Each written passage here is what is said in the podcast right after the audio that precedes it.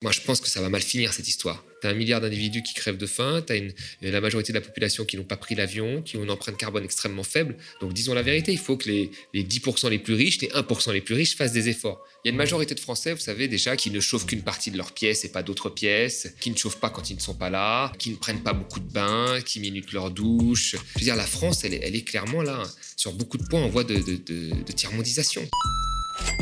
Bonjour tout le monde et bienvenue pour ce nouvel euh, Instant Porcher. Je suis ravie de vous retrouver. Comme chaque semaine, on va avoir des choses à dire, décrypter et analyser avec tous ces discours qui gravitent autour de nous ou parfois on peut s'y perdre. Notre meilleure arme, c'est euh, de les connaître et de les comprendre. Au programme aujourd'hui, à qui profite la guerre et la crise entre l'inflation et les prix de l'énergie, puis euh, comment les cabinets de conseil privés extérieurs ont peu à peu la main mise sur l'hôpital public? En plus, Instant Porcher spécial aujourd'hui, on souhaite tous un joyeux anniversaire à Thomas. Joyeux anniversaire Thomas Merci, merci Lisa.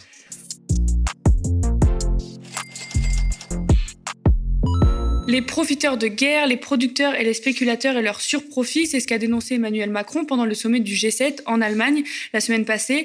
Il n'y a pas pire expression pour désigner le cynisme de ceux qui s'enrichissent pendant que le peuple ukrainien survit sous les bombes et pendant que l'inflation générée par ce conflit déferle sur toute l'Europe, écrit Renaud Dely dans son édito euh, politique sur France Info.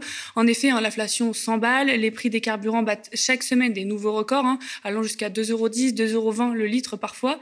Ce profil, la fin du quoi qu'il en coûte, Le ministre de l'économie et des finances a mis en garde sur les conditions de financement de la France qui ont changé, alors que la majorité va devoir trouver un accord avec l'opposition sur le pouvoir d'achat. Euh, tout n'est pas possible, a indiqué d'avance Bruno Le Maire la semaine dernière sur BFM. Les PDG euh, de Total, Engie et EDF, quant à eux, hein, ont appelé à une prise de conscience, je cite, euh, et à une action collective et individuelle pour que chacun d'entre nous, chaque consommateur, chaque entreprise, change ses comportements et limite immédiatement ses consommations énergétiques, électriques, gazières et de produits pétroliers. Ils disent hein, travailler ensemble au service de la cohésion sociale et de la transition durable de notre pays. Fin de citation. Donc, euh, dans la crainte de pénurie entre le peu de gaz russe qui arrive et les conditions climatiques qu'on connaît, Thomas est-ce qu'aujourd'hui, on peut demander aux consommateurs de s'ajuster comme le demandent là les énergéticiens? Euh, Je pense que non. En, réalité, il faudrait qu'ils précisent un petit peu leur, euh, leur pensée. Demander aux Français de s'ajuster, je pense qu'il y a une majorité de Français qui s'est déjà ajusté. C'est-à-dire qu'il y a une majorité de Français, vous savez, déjà, qui, euh, qui ne chauffent qu'une partie de leur pièce et pas d'autres pièces, qui ne chauffent pas quand ils ne sont pas là, qui ne prennent pas beaucoup de bains, qui minutent leur douche, qui font attention à toute leur consommation, parce que la consommation énergétique, euh, elle arrive souvent comme une surprise. Hein. Quand on voit notre facture arriver, on est souvent assez étonné parfois. Donc les gens se, se modèrent. Et ils font pareil pour, pour, les, pour les carburants. Donc leur demander un ajustement supplémentaire, c'est un ajustement qui est irréalisable. C'est-à-dire qu'il y a une élasticité des prix. À un moment, quand les prix augmentent, vous ajustez votre consommation quand vous le pouvez. Mais au-delà de cet ajustement que vous avez déjà réalisé, ça devient de la punition. Vous regardez l'essence pour la, pour la voiture. Quand vous devez faire, je sais pas moi, 50 km par jour, ce qui est le cas quand même une grosse partie de la France. Hein. Je, rappelle des chiffres encore, parce qu'il faut que ce soit, ça rentre dans, dans la tête des gens, c'est que le taux d'utilisation de la voiture pour aller travailler à Paris, il est euh, très faible, hein, il est de 14%, quand dans le reste de la France, il est entre 75 et 85%. C'est-à-dire que la majorité des Français sont dépendants de leur voiture. Alors là, quel effort vous pouvez leur demander de faire? Qu'est-ce qu'ils vont faire? Ils vont couper le moteur euh, dans, des pentes? Enfin, On ne peut pas faire plus d'efforts qu'ils n'en font déjà. Donc, faire peser tout sur les Français comme ça, faites des efforts, en réalité, la plupart des gens font déjà des efforts. Donc, il faut cibler un peu ce qu'on dit, et on devrait dire aux plus riches de eux faire des efforts. C'est-à-dire ceux qui ont les moyens de se payer des vacances, de prendre l'avion plutôt que de prendre le train, de se payer un week-end en prenant l'avion, de se faire couler un ou deux bains, ou d'allumer la climatisation quand il fait chaud, ou d'allumer le chauffage quand il fait froid. C'est à ceux-là qu'il faut demander de faire des efforts. C'est-à-dire, c'est ceux qui doivent se contraindre naturellement et qui n'ont pas de contraintes de budget. Les autres qui ont leurs contraintes de budget, bah, les efforts leur sont imposés naturellement et ils les font, et ils les font déjà. Et là, on est un peu comme, comme à chaque fois, comme dans la lutte contre le réchauffement climatique, où on dit qu'il faut que l'humanité prenne conscience. Mais c'est qui l'humanité? Tu as un milliard d'individus qui crèvent de faim, tu as une, la majorité de la population qui n'ont pas pris l'avion, qui ont une empreinte carbone extrêmement faible. Donc disons la vérité, il faut que les, 10% les plus riches, les 1% les plus riches fassent des efforts. Ce n'est pas l'humanité qui doit faire des efforts, il faut que ce soit une petite partie qui fasse ces efforts-là. Donc là, ils auraient dû un peu plus cibler euh, euh, leurs propos plutôt que de ratisser large comme ils l'ont fait. Justement, ils parlent de la responsabilité euh, des gens, on parle très peu de leur responsabilité à eux. Il y a même Emmanuel Macron là qui, euh, qui met en avant, qui pointe du doigt des profiteurs de guerre, des profiteurs de crise, en parlant justement euh, des compagnies de gaz, de pétrole, enfin d'énergie. Euh, est-ce qu'il y a des profiteurs de guerre et de crise, comme le dit Emmanuel Macron? bien sûr. Il y a des, bien sûr, il y a des, il y a des profiteurs de, de, de, de, crise. Là, vous regardez en fait partout les prix du pétrole ont augmenté tous les, grandes multinationales, les grandes multinationales, pas le, pompiste du coin, les grandes multinationales qui produisent et qui distribuent l'essence, qui produisent extrait du pétrole et distribuent l'essence, ont profité de la hausse des prix. Une grande entreprise comme Total a eu des très grands profits parce qu'elle profite de l'exploration de la production de pétrole qui a un prix extrêmement élevé à cause du conflit euh, ukrainien et russe. Pareil pour les, euh, les traders les traders sur les matières premières, le pétrole, mais aussi le, blé, profitent de la crise parce que les prix s'envolent. Et partout, il y a des. De toute façon, pour un trader, dès qu'il y a des grosses variations, il y a des opportunités de gagner beaucoup d'argent. Or, les grosses variations qu'il y a eu là, ils en profitent et ils alimentent à la hausse les prix, comme ils les alimenteront ensuite à, la baisse. Euh, donc, il y a des profiteurs de, crise et il faut les identifier. Parce qu'en en fait, euh, euh, cette crise ukrainienne, et là, Macron l'a très bien dit, hein, hormis les, aspects très graves, les morts, etc., déplacés en Ukraine, qui sont extrêmement graves, qui sont au top de la liste des, choses les plus importantes. Il y a l'inflation qui, qui, déferle sur l'Europe, c'est très clair, mais vous avez aussi le spectre de la famine qui règne sur une quarantaine de pays dans le monde. Je veux dire, vous avez des pays aujourd'hui qui, qui, importent 80% de leur blé de Russie et d'Ukraine. Donc ils l'importent à un prix extrêmement élevé. Et là, on sait très bien, les révoltes arabes, hein, on se souvient, ça avait, commencé parce que vous aviez le prix du pain qui avait augmenté, vous aviez un, jeune Tunisien qui s'était immolé par le feu. Donc tous ces pays sont très instables, avec la famine qui règne. Et ça, c'est euh, dû à quoi? Bah, Dû à une grosse partie des prix qui ont explosé, de la spéculation qui alimente ces prix-là. Donc il y a des profiteurs de crise et je pense qu'il faut aussi les identifier. Parce qu'on pourrait faire un impôt spécial sur ces profiteurs de crise. Dans les années 70, quand vous avez eu le, les chocs pétroliers, vous avez eu les prix du pétrole qui ont augmenté, les bénéfices des multinationales américaines du pétrole ont explosé, les majors pétrolières. Qu'a fait le gouvernement américain d'un pays libéral? Il a taxé ces entreprises en disant voilà, c'est un profit imprévu, donc on le taxe. Mm. On pourrait faire exactement la même chose euh, aujourd'hui pour, euh, pour les compagnies pétrolières qui profitent, euh, ou les compagnies, les grands vendeurs de commodities qui profitent de ces hausses de prix. Justement, en parlant de ces marges, etc., euh, tout autre sujet, enfin quand même lié, hein. il y a le président du comité stratégique des centres euh, Leclerc, Michel-Édouard Leclerc, qui a estimé euh, sur BFM la semaine dernière que la moitié des hausses de prix demandées par les industriels de l'agroalimentaire ne sont pas transparentes et sont suspectes. Et il a d'ailleurs appelé le, le, Parlement à s'y pencher. Il a dit « J'aimerais bien que les députés ouvrent une commission d'enquête sur les origines de l'inflation, sur ce qui se passe sur le front des prix depuis les transports jusqu'aux consommateurs », a-t-il expliqué. Hein. Et a beaucoup de hausses qui sont des hausses d'anticipation, euh, voire de spéculation, hein, c'est ce qu'il dit. TF1, lui, de son côté, euh, il a montré que les prix qui ont le plus augmenté récemment sont ceux euh, des grandes distributions et pas forcément ceux des grandes marques. Et la chaîne, elle pointe aussi un transport maritime qui est passé de 1300 à 7000 euros le container en deux ans, avec des compagnies donc maritimes qui bénéficient de super profits. En tout cas, la montée des prix, cette idée que la guerre en Ukraine a bon dos, elle est quand même pas mal répandue. Et même notre président, on vient de le voir, vise les producteurs et les spéculateurs. Thomas, est-ce que l'idée Leclerc de faire une enquête pour vérifier la hausse des prix Est-ce que c'est quelque chose de nécessaire aujourd'hui? Oui, je pense qu'il faut qu'on connaisse les marges. En fait, il y, a, une très grande méconnaissance des marges que font les entreprises. Il faut connaître ces marges-là. Il faut voir vraiment de, l'amont, parce que le, commerce international a dilué en fait les contrôles. Avant, il y avait une entreprise qui produisait, on pouvait tout connaître. Surtout quand une entreprise a produit en monopole et que c'est un monopole public, normalement, on a accès à toute l'information. Même s'il y a eu des travers euh, dans des entreprises publiques, hein, comme l'affaire Elf, etc., on voyait qu'il y avait quand même beaucoup de caisses noires et ainsi de suite. Mais si on veut enquêter sur quelque chose, voilà, on a une entreprise, c'est simple à trouver. Aujourd'hui, on a des entreprises qui ont beaucoup de filiales à l'étranger, dans des paradis fiscaux. On a le commerce international qui rend de plus en plus opaque les transactions qui sont faites. Donc, c'est très difficile de maîtriser en fait la marge complète euh, d'un produit de l'amont à l'aval. C'est très difficile, mais il va falloir qu'on s'y penche. Parce que là, on peut pas. Enfin, là, il y a des gens qui profitent, probablement qui reportent, qui ne sont même pas touchés, mais qui profitent de cette hausse-là. Il faut qu'on ait à un moment cette transparence-là. On a une transparence sur les bénéfices que font ces entreprises. Parfois, elles font des bénéfices en milliards on n'a pas de transparence sur le, sur le reste. Il faut, faut savoir. Alors ça va être difficile, parce que moi je me souviens que Hollande voulait bloquer les prix de l'essence à l'époque, hein, en 2012, et qu'après son élection, il a lancé une commission, euh, c'était euh, sous Moscovici, pour euh, comprendre quelle était la marge des pétroliers. Combien de centimes il faisait? Parce qu'il nous disait, en fait, selon l'Union française des industries pétrolières, il nous disait qu'il faisait un centime de bénéfice sur chaque vente de, de, litres de carburant. Un centime de bénéfice. Donc il disait c'est extrêmement faible. Bah, ils ont voulu enquêter pour savoir. Et on n'a jamais su, même après l'enquête. Après l'enquête, le résultat, c'était que bon, bah, on ne sait pas trop, ça doit varier. Alors, on savait que Total faisait probablement des, démarches plus grandes sur la, distribution d'essence que Leclerc, qui en distribuait également, et qu'ils en faisaient encore plus que les petits indépendants, les petits pompistes indépendants. Mais on ne savait pas réellement quelle était cette marge. On l'a jamais su, même après ce rapport-là. Donc euh, il faut quand même à un moment aller voir. Quoi. Il faut interroger les industriels, il faut comprendre quelle marge ils font. Et, je pense que ce serait, on gagnerait tous à, connaître ça déjà dans cette période de crise, mais même de manière générale. Pour la transparence, c'est bien qu'on soit au courant de, quelle est, la marge de chacun et comment elle est, elle est ventilée. C'est intéressant.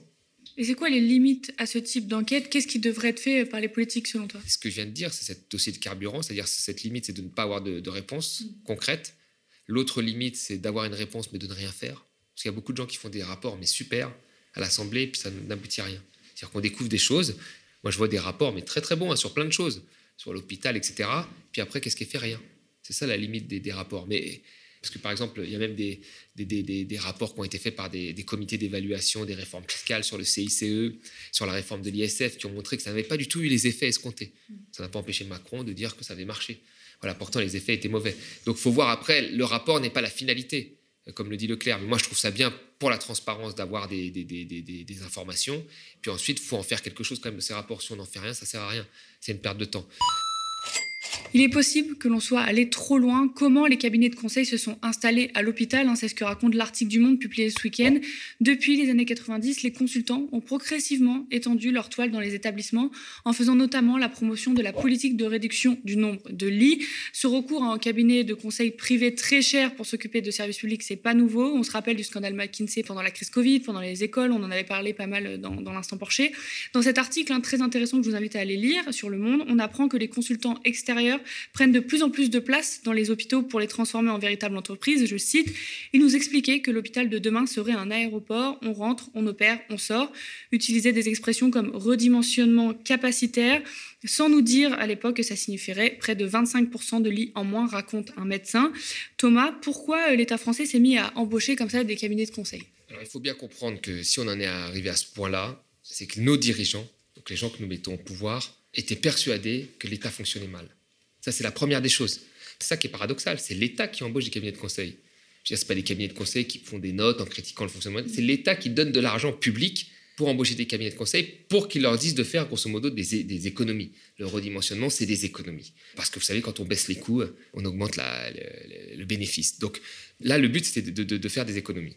Donc c'est vraiment qu'il y a eu dans les grandes écoles de formation euh, de nos, de nos dirigeants, hein, donc l'ENA, hein, parce qu'ils ont beaucoup ont fait l'ENA, il y a eu euh, euh, clairement euh, des enseignements qui disaient que le public dépensait, que l'argent dépensé dans le public, c'était comme si on l'achetait dans un trou noir, que ça ne servait à rien, c'est à peu près ça.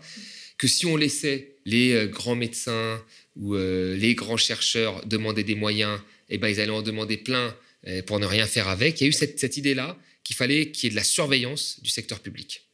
Et pour qu'il y ait de la surveillance du secteur public, bon, il faut qu'il y ait des plans. Et pour que les plans soient crédibles et pas, et pas des plans où on dépense tout le temps, il faut que ce soit fait par, le, par des cabinets privés. Ça commence comme ça. Voilà. Parce qu'en fait, les, dirigeants, je ne parle pas de ceux qui sont dans les services, les dirigeants politiques et les cabinets de conseil, c'est presque les mêmes en fait. Ils sont quasiment interchangeables dans leur façon de penser. Donc ça a commencé comme ça. Et donc là, qu'est-ce que, font les cabinets de conseil? Ben, Ils font ce que l'on a dit encore depuis des années. Comme les fonctionnaires sont improductifs, comme il faut dégraisser le mammouth, comme disait un ministre, ou qu'il ne faut pas que les enfants aient, leur dette dans leur cartable, comme disait un autre ministre, eh ben, il faut faire des économies, des économies, des économies. Donc on se dit, tiens, ben, cette infirmière, je sais pas moi, elle s'occupe de quatre malades, elle peut peut-être s'occuper de six malades. Telle personne, on va mettre tel process en route pour faire une économie de temps de temps, et ainsi de suite. Donc c'est des économies. Mais euh, personne ne s'est intéressé à la dégradation, en fait, pour le l'usager, parce qu'à l'époque, c'est ça un service public, c'est même pas un, client, c'est un usager, la dégradation pour l'usager. Et là, on paye en fait 20 ans à l'hôpital, mais partout, dans les transports, dans l'éducation, partout. On paye 20 ans en fait de, de, logique d'économie imposée euh, par des cabinets de conseil, mais aussi par la, la formation de nos dirigeants politiques. Et pourquoi les hauts fonctionnaires, ils n'ont pas fait entendre leur voix à ce moment-là? Parce que justement, ils sont interchangeables. En fait, aujourd'hui, on peut avoir, on a des hauts fonctionnaires, on le voit bien, on a des gens qui vont bosser en politique et qui vont après se retrouver à la tête de grands groupes. Je veux dire, ça choquerait personne d'avoir un ancien dirigeant de la sécurité sociale qui se retrouve chez AXA. Ça, ne dérangerait personne en réalité. On a même un président qui était aux finances qui a été banquier chez Rothschild. Ça ne choque plus personne. On a des commissaires européens qui vont passer du climat à Volkswagen, de, l'Europe à, à, Goldman Sachs. Ça ne choque plus personne. Et pourquoi en fait c'est normal? Parce que ces gens pensent la même chose. Vous regardez les rapports de Bercy, les rapports de la Cour des comptes, c'est des rapports qui, vont toujours dans le même sens, le sens de la caste du secteur public. Les économies à faire, les postes de fonctionnaires à supprimer, les, économies sur, les, sur les, suppressions de lits, les économies sur les collectivités locales qui fait qu'on n'a plus de plus personne dans les crèches ou dans les cantines ou même dans les, chauffeurs de bus. On est dans cette logique-là. Et au début, cette logique-là, elle, a frappé très fort. En fait, les zones où il y avait moins d'activité, c'est-à-dire les zones des territoires. Maintenant, ça nous touche aussi à Paris. Vous allez aux urgences, vous avez des temps d'attente énormes, vous avez trop peu de personnel, et ainsi de suite. Ça touche tout le monde maintenant. Je veux dire, la France, elle, est clairement là, sur beaucoup de points, en voie de, de, tiers-mondisation. Il n'y a, pas d'autre mot à dire. C'était pas du tout le cas avant. On avait quand même le meilleur système de santé dans les années 2000. Aujourd'hui, là, c'est une catastrophe. Et je ne vois pas, moi, dans les politiques qui sont mises en place, Macron en 2017, même Hollande avant, et même le nouveau Macron, même si on ne connaît pas grand-chose son programme, je ne vois pas, moi, quelque chose qui pourrait infliger un nouveau départ sur les services publics. On est toujours dans la même logique que, alors on va pas peut-être économiser trop, parce qu'on a vu que ça faisait du mal avec le Covid, donc on va économiser moins. On est toujours dans le terme de l'économie. On n'est pas dans le terme d'un vrai plan Marshall de relance du secteur public. Pourtant, là, tous les Français, on voit les conséquences, des, conséquences tous les jours. Il y a de moins en moins de médecins. Vous prenez un rendez-vous pour un dermatologue, il y a de moins en moins de dermatologues. Il y a de moins en moins de puricultrices. C'est une vraie catastrophe, là. Donc, je ne sais pas quand est-ce que les Français vont, se réveiller, parce que les premières victimes de ça, c'est la majorité des Français, en fait. Il y a beaucoup de gens qui arrivent à contourner euh, les services publics quand ils ont des moyens. Le, le service public, c'est le patrimoine du pauvre. Donc, euh, quand vous faites des économies, en fait, vous, ben, vous tapez tous les, toutes les classes les plus populaires. Et c'est quoi le bilan de tout ça, selon toi? Ben, le bilan, c'est, ben, on le voit sous nos yeux, c'est 70 000 litres supprimés en, 15 ans. Là, on le voit bien, quelqu'un de Capgemini qui est dans cet article du Monde, quelqu'un de Capgemini qui est très fier de voir supprimer des lits. Euh, vous appelez aujourd'hui euh, des services publics, ben on, essaie que vous fassiez tout en ligne ou que vous ne vous déplaciez pas parce qu'il y a trop d'affaires à traiter pour un, trop petit nombre de personnes. Donc on la voit, la pénurie, elle est partout. Euh, vous avez un enfant, vous allez à la mairie pour demander une place en crèche. La première chose qu'on vous dit, c'est il n'y a pas de place en crèche. Faites attention, il n'y en aura pas pour tout le monde. Enfin, il y a, moins, il y a pas assez d'accès au logement pour, pour les plus Et ainsi de suite. Donc on est vraiment dans un cercle vicieux qui fait qu'à la fin, en fait, les gens demandent la privatisation. Il la demande, ils disent non, non, mais c'est bon, privatisez-moi ça, on, veut plus de service public qui ne fonctionne pas, on préfère du privé. Mais le privé, sera la même chose. Ce sera ce que l'on observe partout, c'est-à-dire euh, on vous enverra des gens qui seront précaires pour vous installer chez vous des fibres et ainsi de suite. Ça ne marchera pas, tu appelles, tu tombes sur un, service client délocalisé. On sera toujours dans cette logique-là. Donc la, la, vraie réponse à ça, moi je pense, c'est plutôt de, de, faire en sorte que le service public soit plus puissant. Et pour ça, il faut ben, qu'il y ait un investissement massif. Pour qu'il y ait un investissement massif, il faut trouver des ressources, et notamment des ressources fiscales euh, chez les plus riches. Mais visiblement, ce type de, débat n'intéresse personne. Même s'il a progressé dans la tête des gens, et on voit Macron qui peut tenir des discours aujourd'hui un peu plus de gauche, dans les faits, on reste sur des logiques, et moi j'attends de voir le premier budget, hein, sur des logiques où on économise, etc. On fait des petits ajustements pour montrer qu'on n'est pas trop violent, mais on reste dans une logique d'économie sur le long terme. Moi je pense que ça va mal finir cette histoire.